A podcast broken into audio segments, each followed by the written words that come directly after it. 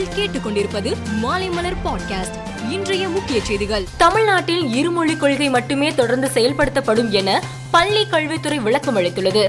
தமிழகத்தில் மும்மொழி கொள்கை அமல்படுத்துவதாக ஒரு நாளிதழில் செய்தி வெளியான நிலையில் பள்ளி கல்வித்துறை ஆணையர் இந்த விளக்கத்தை அளித்துள்ளார். காஞ்சிபுரம் மாவட்டம் ஸ்ரீபெரும்புதூர் அருகே செங்காடு கிராமத்தில் நடைபெற்ற கிராம சபை கூட்டத்தில் முதலமைச்சர் மு ஸ்டாலின் பங்கேற்றார். மக்களின் குறைகள் மற்றும் கருத்துக்களை கேட்டறிந்தார்.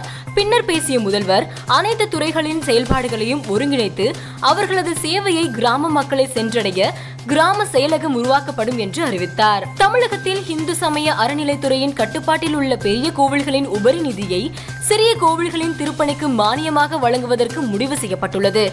நிதி உதவி தேவைப்படும் கோவில்களின் பட்டியலை தயார் செய்யும்படி அதிகாரிகளுக்கு உத்தரவிடப்பட்டுள்ளது. சிறப்பு அந்தஸ்து நீக்கப்பட்ட பிறகு முதல் முறையாக பிரதமர் மோடி இன்று ஜம்மு காஷ்மீர் சென்றார். அங்கு முடிவற்ற திட்டப்பணிகளை தொடங்கி வைத்தார். புதிய திட்டங்களுக்கும் அடிக்கல் நாட்டினார். இவற்றின் மொத்த மதிப்பு ரூபாய் இருபதாயிரம் கோடியாகும். இலங்கையில் இடைக்கால அரசு அமைந்தாலும் பிரதமர் பதவியிலிருந்து விலக மாட்டேன் என மஹிந்த ராஜபக்சே அறிவித்துள்ளார்.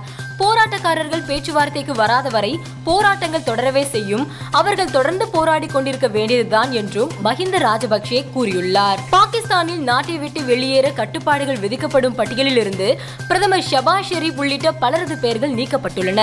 பிரதமர் ஷெபாஸ் ஷெரீப் அவரது மனைவி நுஸ்ரத் ஷெபாஸ் உறவினர் மரியம் நவாஸ் முன்னாள் பிரதமர் ஷாகித் ககான் அப்பாசி அவரது மகன் அப்துல்லா ககான் நிதி மந்திரி மிம்தா இஸ்மாயில் ஆகியோர் எந்தவித தடையும் இன்றி நாட்டை விட்டு வெளியேற அனுமதிக்கப்பட்டுள்ளனர். உக்ரைனின் துறைமுக நகரமான மரியபோல் முழுவதையும் ரஷ்யா படைகள் கைப்பற்றியுள்ளன. அங்குள்ள எஃகு ஆலையில் உக்ரைன் வீரர்கள் பொதுமக்கள் தஞ்சம் அடைந்துள்ளனர் சரணடையுமாறு ரஷ்யா தெரிவித்ததை எஃகு ஆலையில் உள்ள உக்ரைன் வீரர்கள் ஏற்க மறுத்துவிட்டனர். இதையடுத்து ஆலையை தாக்கும் முயற்சியில் ரஷ்ய ராணுவம் ஈடுபட்டுள்ளதாக உக்ரைன் அரசு தெரிவித்துள்ளது. சென்னையை சேர்ந்த ஆறாம் வகுப்பு மாணவி சஞ்சனா கடலில் இருபத்தி ஐந்து கிலோமீட்டர் தூரம் நீந்தி சாதனை படைத்துள்ளார். விஜிபி கடற்கரையிலிருந்து மெரினா கடற்கரை வரையிலான தூரத்தை அவர் நான்கு மணி நேரம் நாற்பத்தி எட்டு நிமிடத்தில் நீந்தி கடந்துள்ளார். அவரது இந்த சாதனை இந்திய சாதனை புத்தகத்தில் இடம் பிடித்துள்ளது. மேலும் செய்திகளுக்கு மாலைமலர் டாட் காமை பாருங்கள்.